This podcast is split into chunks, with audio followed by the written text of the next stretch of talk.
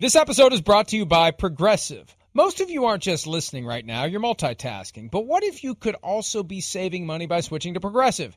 Drivers who save by switching save nearly $750 on average, and auto customers qualify for an average of seven discounts. So multitask right now. Get your quote now at progressive.com. Progressive Casualty Insurance Company and affiliates national average 12 month savings of $744 by new customers surveyed who saved with Progressive between June 2022 and May 2023. Potential savings will vary, discounts not available in all states and situations. I'm ready to go. Streaming now only on Peacock. Five rich and famous international soccer stars. They have everything except love. I think girls in the past have gone for me because of what I've got. That's why we're going undercover. We're setting them up with single American women. They don't know we are famous. They don't know we are rich. And they'll have to hide their true identity. What do you do for work? I'm an ad salesman. oh, God. What am I doing? Love Undercover. New series streaming now only on Peacock. For the world's greatest athletes. This is the showdown we've been waiting for. There is nothing like competing on the world's biggest stage. It's a world record when that stage is Paris, anything can happen. I have never seen anything like this. How about that? An Olympics unlike any other. What a performance! The Paris Olympics. Friday, July 26th on NBC and Peacock. Super Bowl or bust? Correct. the experience probably is overrated, to be honest with you. Um, it's how you prepare, how you practice, and ultimately how you play the game. Right now, I'm looking at it like, man, we got the Seahawks. Yes, it's playoffs, but um, for myself, it's I got to do my job. I'm not trying to, you know, think about this storybook ending. You're a backwards cat guy now. what are you talking about? What other kind of guy was that before? I don't know. Can't go out there scared in the moment. You have to, you have to be a little arrogant to go out there in that moment and, and make the plays you need to make. I kind of look at it for what it is. Like I don't make it like all these giant things. Like you know, like we're going on our third date. You know, hopefully we can take them home.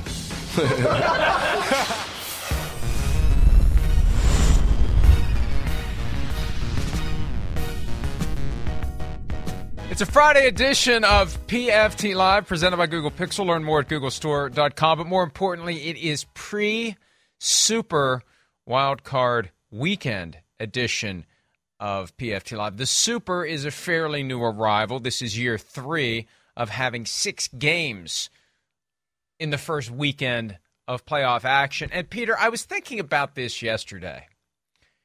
Why do they even still call it Wild Card Weekend? When it all started, it was truly wild card teams, four versus five when there were three divisions. Now there are four divisions, and three of the division winners are playing in Wild Card Weekend. Along the way, it changed. They just never changed the name. Mike, you always ask the important questions.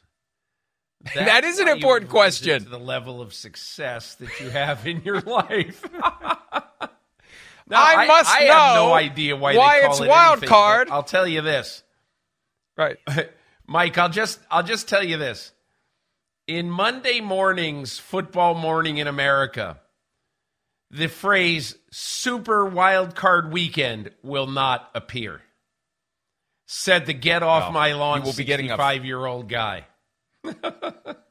You'll be getting a phone call from the 212 area code that traces to a certain address on Park Avenue because they want it to be called. It must be called. It shall be called Super Wild Card Weekend. Anyway, we're getting ready for Wild Card Weekend here on PFT Live, again presented by Google Pixel. You are watching, hopefully, on Peacock or listening on Sirius XM 85. Today's the day that we are usually live on Sky Sports NFL, and I always express that I'm not sure whether today is one of those days. And multiple of you watching on Sky Sports NFL will inevitably email me to let me know that it is one of those days. So I'll be updating my inbox to confirm that fact. And if you're listening on the podcast, well, it's no longer live because it just doesn't work that way. All right, here's how it works today two hours to get you ready for the five games played Saturday and Sunday. There's a game Monday night that's less of an emphasis today. We can spend more time on that Monday. We'll probably, probably talk about it at some point. What are you most excited about, Peter King, as we enter Super Wildcard Weekend 2022 23? Well, the NFL has figured it so that they're saving the best for last. You know, is can Dak Prescott go on the road and win a huge playoff game? Can Tom Brady and his 45 year old right arm take the Tampa Bay Buccaneers one step further than they probably should be allowed to go with that record this year? But I think the Dallas Tampa game is not only going to be a really good game for ratings, but it's going to be a really kind of seminal game for each franchise. You know, is this the last game for Tom Brady as a Tampa Bay Buccaneer? And, you know, will Jerry Jones be driven to even thinking about making a coaching change if the Cowboys lose on Monday? My gut feeling is no, that Mike McCarthy is good and he'll be fine going into next year.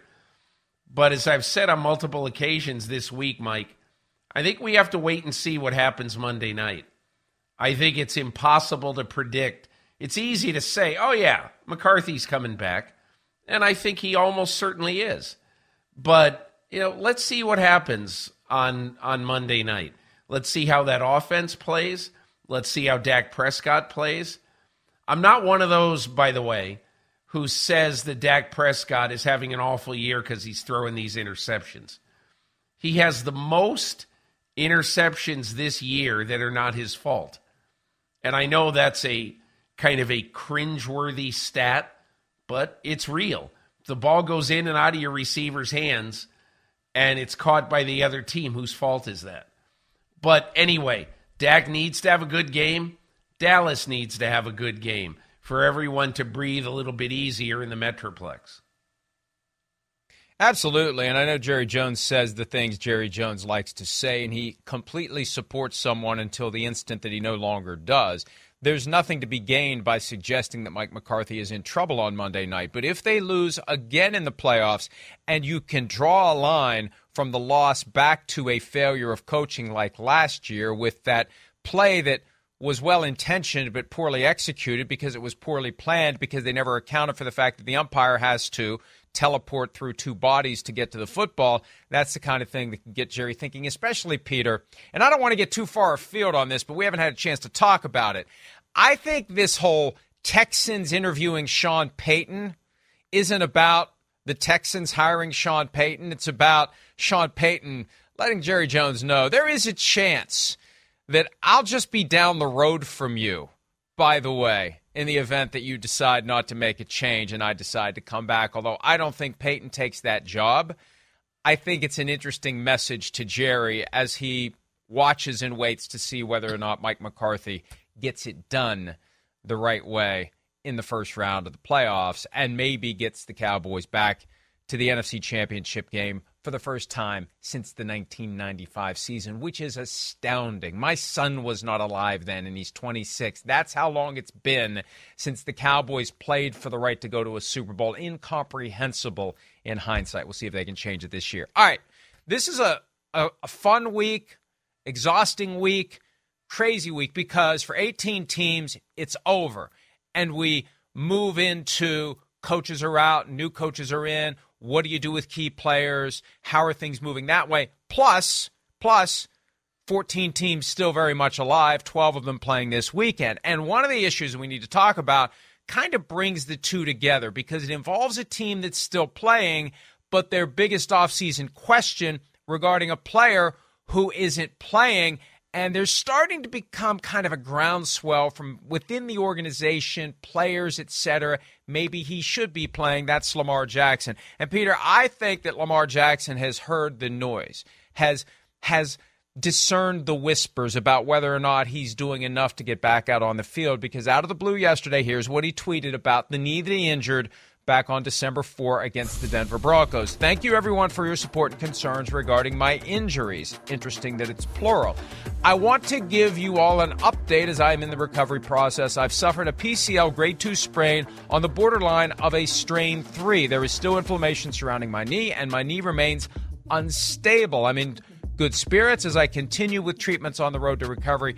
I wish I could be out there with my guys more than anything, but I can't give 100% of myself to my guys and fans. I'm still hopeful we still have a chance. Again, this is coming as it becomes more and more clear he's not going to play this Sunday, and it's now abundantly clear. It's just a matter of the Ravens officially ruling him out. But John Harbaugh earlier this week talking about how a player can play, not just Lamar, any player if he's less than 100%, as long as he can protect himself, yada, yada. And again, I'm hearing, and I'm sure you're hearing, there's just kind of frustration bordering on exasperation from the team, from the players, etc., that maybe Lamar isn't giving it his all when maybe he could be. And I think this tweet was a reaction to that. Peter, your thoughts? Well, Mike, I think it's obviously anytime a player gets hurt, it's it's almost impossible for people on the outside to know exactly what is going on. Um, and obviously, Lamar, I would think, you know, issued this statement because essentially, you know, when he says it's a, a grade two strain bordering on three, he's trying to let people know that this is not your garden variety PCL strain, where originally uh, it was said that he should be back in two to three weeks. Now, there's been one noted PCL strain this season. Dalton Schultz, Schultz of the Dallas Cowboys, the tight end, uh, strained his PCL in week two. He sat in week three, played ineffectively in week four and five, sat in week six, and then has played every week since then and is averaging, I think, 58 snaps a game since then. So basically, uh, he missed two games, Dalton Schultz did, and played ineffectively in two others and has been his old self uh, the rest of the way. And I think most people, and this week, Mike, I talked to two medical people about PCL strains because or sprains because I don't think many people actually know. I really don't know what they are. And it's an injury that does not get better with surgery. It gets better with what I was told by this trainer aggressive rehab. And you have to strengthen all the areas of the leg, particularly sort of the, uh, you know, the quad around there to sort of strengthen it. And and the other medical person I talked to said a player is going to feel instability, and the player has to have confidence that it's not going to get any worse because almost always it doesn't get any worse. And look, as I said, it's been 40 days since Lamar Jackson had this injury. And by this time, most people who have PCL uh, sprains are either playing or practicing or whatever. He's not doing either. And as I say, Mike, it's impossible not being in that person's body, knowing exactly what he feels. But you're right. There's a lot of people asking the question why isn't he playing through the discomfort of the PCL sprain? And, and look, the larger question, Mike, to me, and again, look, whether he plays, whether he doesn't play, I think Cincinnati would win this game this weekend, but that's that's neither here nor there. I think the biggest issue going forward is he'll miss his sixth game of the season this weekend. He missed five last year. In addition, he missed three quarters of a game last year and three quarters of the game this year because he was hurt early in both games that he was removed from. And so essentially, you're talking about a guy who, over the last two years, has missed 34% playing time for the Baltimore Ravens uh, in that time. So if I'm the Ravens, I'm not talking to him right now about a long term contract unless there's significant protection in it for the team, which he's not going to want to do. And unless there's less guaranteed money than they originally had thought to offer him, which he's not going to do that either. So to me, the end game is I believe in March, the Ravens are probably going to franchise him and they'll see if somebody comes after him. I want to get to that in a second. Before we close the books on this injury, I'm looking at the pennmedicine.org website, maintained and established by the University of Pennsylvania, so I assume it's somewhat credible. The PCL means posterior cruciate ligament. It's in the back of the knee, the anterior cruciate ligament, front of the knee. That's the one that doesn't heal on its own. That's the one that if it goes, you're done for months, maybe longer. That's the the ligament that runs through the knee and holds it all together. The PCL gets injured when you hyperextend the knee, and it can, as Peter says, heal on its own. And usually it's injured while there's other trauma to the knee. It's not usual for only the PCL to be injured if you have a PCL injury. Right. But we are at the point where there is a belief. You just read between the lines of what John Harbaugh says. They think he can play. And Peter, I don't blame the guy for not playing without his long term financial security. I wouldn't play at less than 100% if I was potentially in the last game of my contract with no commitment beyond this year, with nothing to show financially for the risk I'm about to take. I wouldn't do it either. The problem is, and this gets to the point that you were alluding to, they're in this awkward back and forth that really isn't a back and forth because they aren't communicating about a contract now. And does he deserve to have a second deal? Yes. Does he deserve the deal that he wants? The Ravens think no. That's the problem. The Ravens have been ready to pay him handsomely.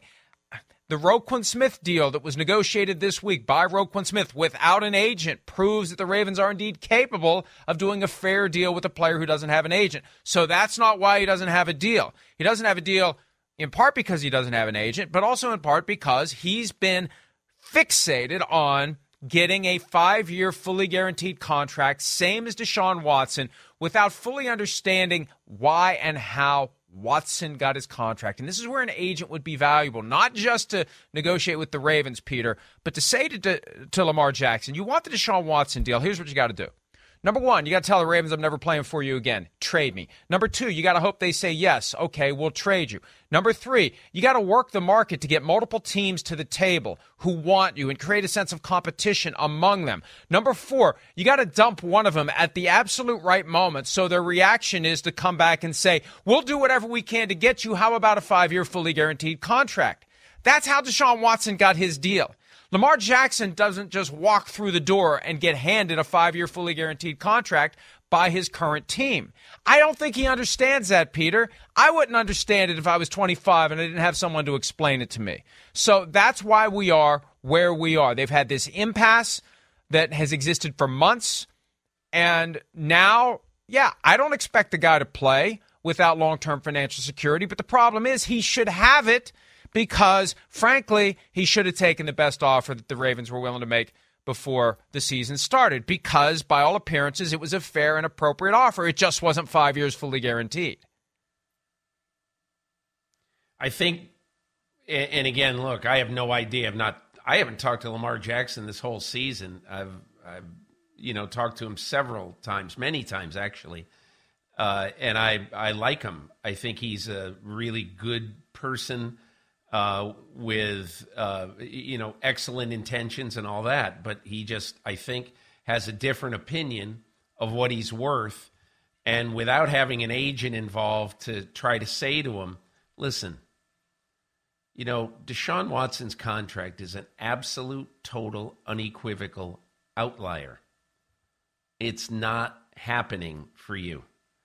And evidently, he doesn't have anybody telling him that. And again, Mike, it would be one thing if he was uh, if if he played full seasons each of the last two years, won a couple of playoff games, and and and played great and contended for the MVP and all that stuff. You know, there would I I could argue that the Ravens would say, well, we don't want to fully guarantee it, but whatever, we may have to do that but he's left so many openings for the Ravens to basically say, you know, this is a quarterback who's going to make his living in part with his legs. You know, there aren't many who make it with their arm and their legs. You know, Justin Fields, him, uh, Jalen Hurts, Patrick Mahomes, Daniel Jones. You know, so so there aren't that many. But the point is, if you miss one third of your team's snaps in a two year period, that team obviously is going to have questions about your long term health and your ability to lead the team long term. So this is not anything that is should be oh the Ravens are screwing them or you know whatever. This is just the reality in today's sports of the best part of ability is availability. And you know there's absolutely no way they can pay him this offseason what they thought about paying him last offseason.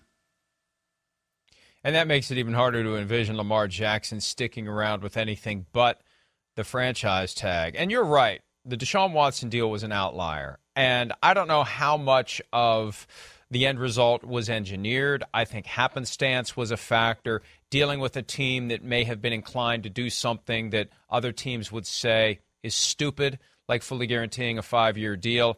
But it all started with Watson being willing two years ago to be the villain and say, I don't want to be here anymore. I'm never playing for you again. And until Lamar Jackson is ready to send that message to the Ravens, he can't even start the process of working toward the possibility of that deal. Now, that said, Peter, and you alluded to this franchise tag. All right, let's break this down. Shireen and I yesterday were talking about this. I wrote something at PFT last uh, night, late afternoon, about the options the Ravens now have. And it had seemed for a long time they would just do exclusive franchise tag. No one can talk to him. It's a significant amount of money for one year, and you keep him for two more years, and then he potentially walks away. But you're paying him a lot this year and a 20% raise over what you pay him in 2023 to keep him for 24. Then it's the Kirk Cousins model, and he walks into free agency. I don't think they're going to do that anymore. And I had gone from thinking exclusive franchise tag to non exclusive. And what non exclusive does it gives him the opportunity to talk to other teams. Now, the other teams would have to be willing, in theory, to give up two first round picks, or, as a more practical matter, negotiate something less than that with the Baltimore Ravens for a trade. That makes those teams willing to pay less when they have to give that up. But hey, the Browns gave up a lot of stuff and still gave Deshaun Watson a five year fully guaranteed contract, so it's not impossible. But that's a way, Peter, non exclusive franchise tag is a way for Lamar Jackson to go see what's out there, or more importantly, what's not out there. Hey, you want to go get a five year fully guaranteed deal? We're using the non exclusive franchise tag via con Dios. Go talk to whoever, and you can sign an offer sheet. And you know what? Maybe we'll match it. Maybe, maybe we'll see the light, or maybe we won't, and we'll take the two first round picks and move on. But I think at most now, what you're going to see from the Ravens in the offseason, Peter, is a non exclusive franchise tag, with Jackson having the chance to go look elsewhere for that thing that he's never going to get from the Ravens. You know, Mike, you talk about, you know, maybe negotiating with another team. Now, you heard Woody Johnson of the Jets talk yesterday that basically money's not going to be an object going for a quarterback. The question is would the New York Jets, let's just say, give the 13th pick in the draft this year and something substantial in 2024, whether it be a one or a two, you know, to uh, bring Lamar Jackson on, to sign him to a huge contract, uh, a, a risky huge contract. Would the Washington Commanders be willing to do the same thing? Would Washington be willing to trade the 16th pick this year and something significant next year? Or, in Washington's case, would they be willing to trade the first pick this year and one of their great def- defensive front players for Lamar Jackson? So I, I think that it's possible that this could happen. And I agree with you. I think the more likely thing is non exclusive for a very simple reason. I think the Ravens would like to see what's out there because then let's just say, for the sake of argument, that no one makes an offer. I'm sure that those close to Lamar and or the NFLPA will cry collusion in that case. And maybe there will be collusion. I don't know. But I do think that part of doing the non-exclusive tag is throwing your line into the water with a piece of bait on it and seeing if anybody bites. Because if nobody bites, that's going to help you a lot in trying to get Lamar Jackson signed long term with protection for the team. And this is a fishing excursion to continue your metaphor with two poles. The first one is Will a team bite as it relates to what it would take to make the Ravens happy? The second pole, Peter, is Will a team give Lamar what he wants? And how will he even go about negotiating it if he can't get a deal done with the Ravens? And if we assume that the Roquan Smith deal is persuasive evidence of the ability of the Ravens to fairly negotiate a deal with an unrepresented player, and it shows they're capable of doing it. The question is is Lamar capable of getting a team to give him what he wants, whether it's five years fully guaranteed or something else that's better than whatever the Ravens were willing to offer back in August? And you touched on something earlier, too, Peter, that I think is very important and I think makes it harder for the Ravens and Jackson to get a deal done after the season.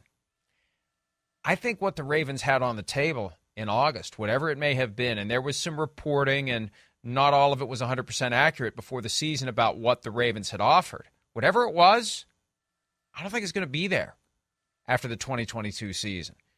And I don't think Lamar is going to be happy about that because Lamar is going to think, hey, if you're willing to pay it to me four months ago, why won't you pay it to me now? Well, circumstances have changed. That complicates things as well. You know, there's it's inarguable. I, I, have no idea. I mean, if Lamar thinks that, it, it, you know, it's he's not living in the real world. And and Mike, look, you know, I do think, you know, I've, I've really thought a lot about this in the last few days, especially since it now becomes apparent that he'll miss his sixth straight game. Uh, when originally it was thought he'd miss two or three. Um, I think I think I've really started to think more seriously about the fact that on opening day 2024, the Ravens are going to have a different quarterback. Now, you know, what I think is going to be interesting to see this year is would the Ravens, in a quarterback rich draft, would the Ravens dare with whatever they're going to pick 20, 21, 22? I don't know. Uh, or maybe significantly lower would they take a quarterback, you know, just to backstop them themselves and for insurance? Um, I doubt they would, but I won't be shocked if they do, either in the first or second round. I'm ready to go. Streaming now only on Peacock. Five rich and famous international soccer stars. They have everything except love. I think girls in the past have gone for me because of what I've got. That's why we're going undercover. We're setting them up with single American women. They don't know we are famous. They don't know we are rich. And they'll have to hide their true identity. What do you do for work? I'm an ad salesman. oh, God. What am I doing? Love Undercover. New series streaming now only on Peacock. Dear listener, please close your eyes for this movie theater meditation brought to you by Fandango. Breathe in. Smell the fresh popcorn. Now exhale. Open your eyes and proceed to the best seats in the house you reserved on Fandango. Recline. Now, download the free Fandango app for movie times, tickets, and seats at your favorite theaters. Fandango. It's your ticket to the movies. For the world's greatest athletes. This is the showdown we've been waiting for. There is nothing like competing on the world's biggest stage. It's a world record again! Gold for the United States! Unbelievable! And when that stage is Paris, anything can happen. I have never seen anything like this! How about that? An Olympics unlike any other. What a performance! The Paris Olympics this summer on NBC and streaming on Peacock. I've got two other possibilities that the Ravens could pursue, and I'll be as concise as I possibly can, which sometimes means not very.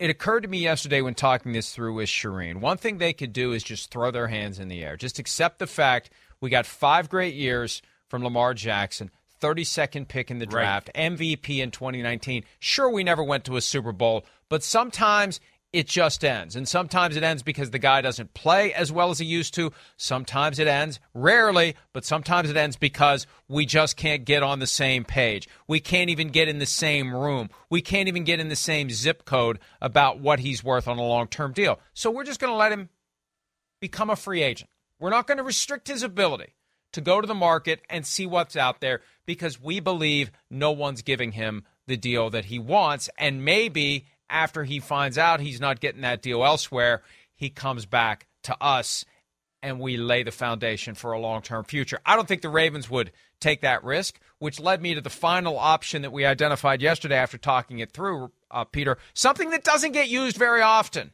but is available to the Ravens transition tag. Right to match and nothing else. Lamar, we can't negotiate a deal with you. Go negotiate a deal with another team and we'll have five days to decide whether or not to match it. Maybe we will, maybe we won't. But we're we give up. We give up. We can't negotiate a long term deal with you. If you can go negotiate the deal you want with someone else, then maybe we'll match it. To me, that may be the best option. Again, it's risky. There's a chance he's walking away and you're not getting any compensation other than whatever compensatory draft pick you'd be eligible for in 2024. But if they really are at, their, at the end of their rope with this, that would be a, a not bad option because it's a lower one year salary. If he doesn't find a long term deal elsewhere, you keep him around, and it's an opportunity. Now, would somebody else out there want to do the Ravens' work for them? Would they craft some sort of a deal the Ravens couldn't or wouldn't match? That's part of the risk you take. But, Peter, the more I think about it, it's not a bad option. It's not a bad option. If you think, if you're confident that another team is going to have the same difficulties you've had trying to get this guy to understand and accept and appreciate the realities of the market and why a five year fully guaranteed contract doesn't work for a player like him who may may have his best days behind him as a running quarterback. I, I think that that may be the way for the Ravens to go if they're willing to take that risk that somebody loads up a contract that they can't match. I'll tell you why I don't like that at all for Baltimore. And that's this reason. Suppose Lamar goes out there and the best offer he gets is, and I'm going to make this up, five years, 150 with 120 million guaranteed. Let's just say, okay? Well, then let's say the Ravens match that. And Lamar Jackson has to go back to Baltimore with his tail between his legs with a lousy contract, say 80 million less than he could have gotten 6 months ago. And Lamar Jackson is feeling I I I got totally jobbed. I got I got used. I I you know, this is not at all what I wanted. And I don't want to play for the Ravens anymore. You know, you're basically forcing him to play for the next five years at a level of pay that he thinks it borders on insulting. So that's why I wouldn't do it. I, I mean, I just wouldn't do it. I would much rather pay him, you know, eh, eh, guarantee him basically a franchise number and eh, and and and you know in essence basically say to him look this is a non-exclusive franchise tag. So you go out and do the best that you can do. We'll decide whether we want to match and if we don't match we'll take the two ones or whatever the negotiated settlement is. I just think that makes the most sense to me anyway. And Peter, you mentioned something earlier that's important for us to highlight and underscore collusion. There's already a collusion grievance that's been filed by the NFL Players Association against the NFL over this concept of not giving players, veteran players, fully guaranteed contracts. Now, every first round draft pick at this point, it's evolved to the point where all 32 of them get four year fully guaranteed deals. It's veteran deals that aren't typically fully guaranteed beyond two years. Sometimes it goes into a third year. Sometimes all of a third year is fully guaranteed. And every once in a while, like Deshaun Watson, all five years. The NFLPA has suggested that the teams are coordinating, that it's not happening coincidentally, that it's happening as a result of coordination and collusion. The teams are refusing to do it. That hovers over all of this as well. If there is an opportunity, for Lamar Jackson to negotiate with other teams, Peter. The union, as you pointed out, will be watching very carefully. So if it is non exclusive franchise tag, if it is transition tag, if it's just nothing, go try to find the deal that you can't find here. The negotiations, the offers, the lack thereof, that's something that I think the union will watch very carefully for any evidence of collusion. But the thing about collusion, if the people involved in the process are smart, you're never going to find evidence of it, even if it's happening. They're not going to text, hey, we should all refuse to offer Lamar Jackson a five year fully guaranteed deal. A lot of it's implied, and when it's time to piece a case together, you're never going to find a smoking gun, Peter. Yeah, I mean, and look, again, we don't know what's going to happen. You know, it's we will know sometime in the next two months. But I think this is just going to be one of those very well covered stories uh, that everybody will be trying to sort of ferret out uh, if there is uh, interest in, let's say, Carolina or the Jets or Washington or, or someplace else that we're not even thinking of. You know, some team that might be in love with Lamar Jackson and be willing to stretch a little bit. Now, Mike, especially with the cap going up in the coming years, I think it'd be pretty easy to build a contract and and backload it. And even if injuries really derail continue to derail his career it's not going to ruin your franchise. Obviously it would it will hamstring your franchise.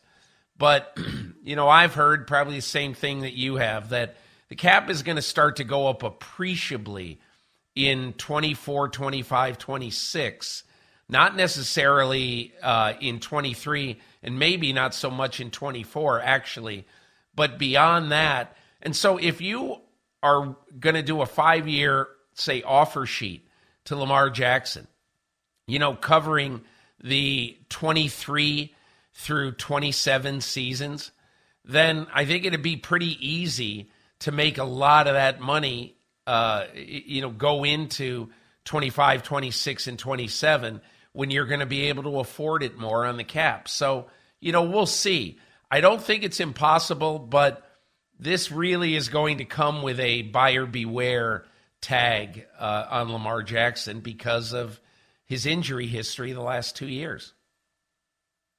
And that cap will be going up in large part because the losses from the pandemic were smoothed out over multiple years. Once that money has all been replenished, that's when the new TV deals, the gambling money, everything is going to cause the salary cap to skyrocket by the end of the decade. All right. Well, if the Ravens do move on from Lamar Jackson, the problem is they've built their entire offense around him. They would have to do some significant changes to their overall attack if they were to change the style of quarterback. And one quarterback who will be available and currently is, as a practical matter, available is Derek Carr. He posted his farewell yesterday to the Las Vegas Raiders. And it's really not a surprise. The moment that he was benched, that's when we knew that this day was coming. They benched him because they wanted to keep him healthy so they could keep their options open for moving on from him. There's his statement. And look, he has said in the past he was either going to play for the Raiders or be golfing. And he meant it at the time, of course he did. But we all knew that if the Raiders ever cut him loose, that would change his mind. We have the benefit of seeing these career cycles play out. And we know that what a guy believes when he's 25 or 26 and he can't envision ever not being with that team we've seen plenty of guys who are with a team that they never thought would not want them around suddenly not want them around. That changes your perspective. And Derek Carr clearly, based on his statement, intends to play elsewhere. That's not a surprise.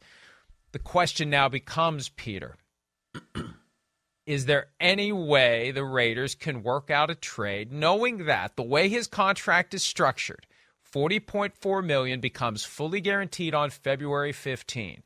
No trade can happen until the first day of the league year. They can have an unofficial deal in place. The new team can walk away without consequence at any time before both teams turn the key on the activation of the trade when the new league year begins. I continue to believe firmly, I'm very curious about your thoughts on this. I firmly believe they're not going to be able to work out a trade. And at the end of the day, I don't think Derek Carr should do anything to facilitate it because the Raiders are turning their back on him. And I believe his best interests are served by becoming a free agent and going to the market a month before the market opens for the typical unrestricted free agent and doing the best deal possible with one of four, five, six teams that decide to aggressively chase him. You know, Mike, this is a real complicated one. Before the year, one of my brilliant predictions was I think Derek Carr is going to be a top five quarterback in the NFL. And he obviously he was closer to being a bottom five quarterback in the NFL. And I think there's going to be a lot of questions about Derek Carr and being in an offense with Josh McDaniels, um, you know, who obviously coached Tom Brady the majority of his career in New England, and the results there were pretty good, you know. And I think now you look at Derek Carr, particularly his performance down the stretch of the season. Mike, in the month of December, he played four games. He was a 54% passer with a negative touchdown to interception ratio. Uh, he never threw for over 250 yards in those four games. Uh, and after the Steelers game, where he threw the three picks and did everything he could to, you know, to allow the Steelers to come back in this game and, and to win that game, uh, that emotional Franco Harris game. I don't know, Mike. I I have, uh, and again, look, Derek Carr clearly, clearly has good football left.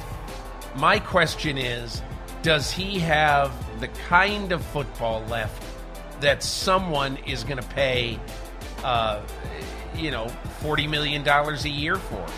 And again, I think that is something that is a huge issue to question when you ask your, uh, you know, when you ask if there's a team out there, and let's say the first team I think of is the Jets, but when you ask if there's a team out there that's willing to take that risk, uh, I mean, the first team that comes to mind is the Jets, eh, not knowing anything, and I'm sure that they don't know anything yet. But then you ask yourself, well, who's going to coach this guy? In Washington, there's no offensive coordinator. With the Jets, there's no offensive coordinator. So, I mean, there's all sorts of issues right now with quarterback needy teams that have to be asked and answered internally before you go after Derek Carr. But the one thing you did say, you're absolutely right. I think he ends up getting released. I don't see any reason why, unless there's some really extenuating circumstances. I don't see any reason why he would agree to help the Raiders trade him after the way it ended uh, in Vegas. Yeah, I think the very simple approach for Derek Carr is, "Hey Raiders, you got two choices to make by February 15. You cut me or you commit to 40.4 million fully guaranteed over the next 2 years. And if you want to screw with me after that, if you want to bench me, if you want to tell me to stay home. Not that teams are allowed to do that anymore, but if it's going to be an unpleasant experience, it doesn't matter because I'm still making 40.4 million. If it's unpleasant for me, it's going to be unpleasant for you. And Peter, you made the other point too. What team is going to want to take on this? When we first talked about this, you made this point, and it's an excellent one. What team is going to want to take on a three-year deal that pays out on average 38.7 million with that 40.4 million fully guaranteed on the way through the door? Who's going to want to do that and give up draft capital. I don't think anyone's going to want to do it because I've had people make this argument to me. Well, he should want to be traded because that's the only way he's getting his forty point four million. Well, folks, don't you realize if a team has to give up a second round pick or whatever on top of guaranteeing forty point four million, they'd probably pay more if he was on the open market. Doesn't make any sense. That's the reality of it. No, it no. So whatever he's worth, he's worth. And if I were his agent, I'd take full advantage of this opportunity. I'd say to the Raiders, "All right, fine. We'll we'll we'll explore the possibility of a trade." And I would use the next few weeks to find out what's out there financially. Who's willing to pay and how much are they willing to pay? You get a head start on what's to come by going through the motions of cooperating with the Raiders. And who knows, maybe there's a chance we decide to. But for now, we're just going to find out who's interested. You mentioned one team that fascinates me the Commanders. And it fascinates me because his former head coach in Oakland, Jack Del Rio, is still the defensive coordinator there. I'd love to know what Del Rio is going to say to GM Martin Mayhew and head coach Ron Rivera about whether they should sprint to get Derek Carr, walk slowly, go in a different direction. Those are things that Jack Del Rio, even given his habit of periodic loquaciousness, would probably not tell the world. I'd love to know what he's telling them about whether or not they need to go after Derek Carr because they've become kind of like Colts light in this never ending quest for a veteran quarterback, and you spin the wheel every year and it lands on a name. This is one you've got some inside information on because you got the guy who coached him for multiple years in Oakland. I don't know what Jack Del Rio would say about him, but I do think that almost regardless of what he says about him, unless it's something really damaging, and I doubt it, Derek Carr is a prince of a guy. Um, I, I, I just I think this is going to be based more, Mike, on the tape of the last couple of years, rather than on what his coach four years ago thought, or however five years ago, I think now, right? His last year with them was 2017. I think that's right. May have been tw- I, I forget. Yes, but I guess 17. I guess the other part of this is we're going to be in an era this post this off season, and it's not going to be unprecedented. But we're going to be in a year where I think some very interesting quarterbacks are either going to be available or uh, we don't know whether they're going to be locked into their team. The other guy who I think is very interesting right now, like, let me ask you this question, Mike. If you had your choice, opening day quarterback 2023, Derek Carr, Daniel Jones, who would you take? Wow. Wow. Well, first of all, I don't think Daniel Jones is going to be available, but, but between the two, Probably Daniel Jones, because in today's NFL, the best quarterbacks are the ones who can make plays both with their arms and with their legs. I would agree with you, and that's why, to me, I, I, I think so too. I think somehow, some way, the Giants, maybe with a bridge contract, three years, 120 million. I don't know. I, I, I have no idea. I, I'm absolutely throwing crapola at the wall. Uh, but I, I, think they're going to get some sort of contract done with Daniel Jones because it makes too much sense. Not only because Daniel Jones has played well, but because he has to think that I can't be any place better than with Brian Daboll. Look, I don't think Mike Kafka is going to get a job this year, a head coaching job. Oh, who knows? Maybe he will, but I, I don't think he will. And for Daniel Jones, 2023, how could you be in a better position? Than with Brian Daboll and Mike Kafka, and and with the purse strings a little bit loosened, knowing that you will have three new receivers on your team in 2023. So it won't be let's go to the Bills practice squad or what however they got Isaiah Hodgins. You know, let let's let's just let's take somebody's you know leftovers I think they are going to be able to, whether it be in the draft, uh, you know, or maybe even in free agency, go out and really help themselves at the skill positions. I, I think Daniel Jones with the Giants next year could really be very good. And you know the bottom line is Daniel Jones is in the playoffs this weekend, and Derek Carr isn't, and somehow he's gotten it done with a patchwork of receivers who wouldn't simply not be starters on another team. As Peter said, they they're on their practice squad. These are guys that that you know can't make it anywhere else. It's the flip on the Frank Sinatra line. If you can make it here, you can make it anywhere. These are guys who are making it after not making it anywhere else. They're making it in New York with the Giants because the Giants have no other options. All right, we're going to take a break. When we return, we're going to dive into the AFC wild card matchups as Super Wild Card Weekend looms. More PFT Live right after this.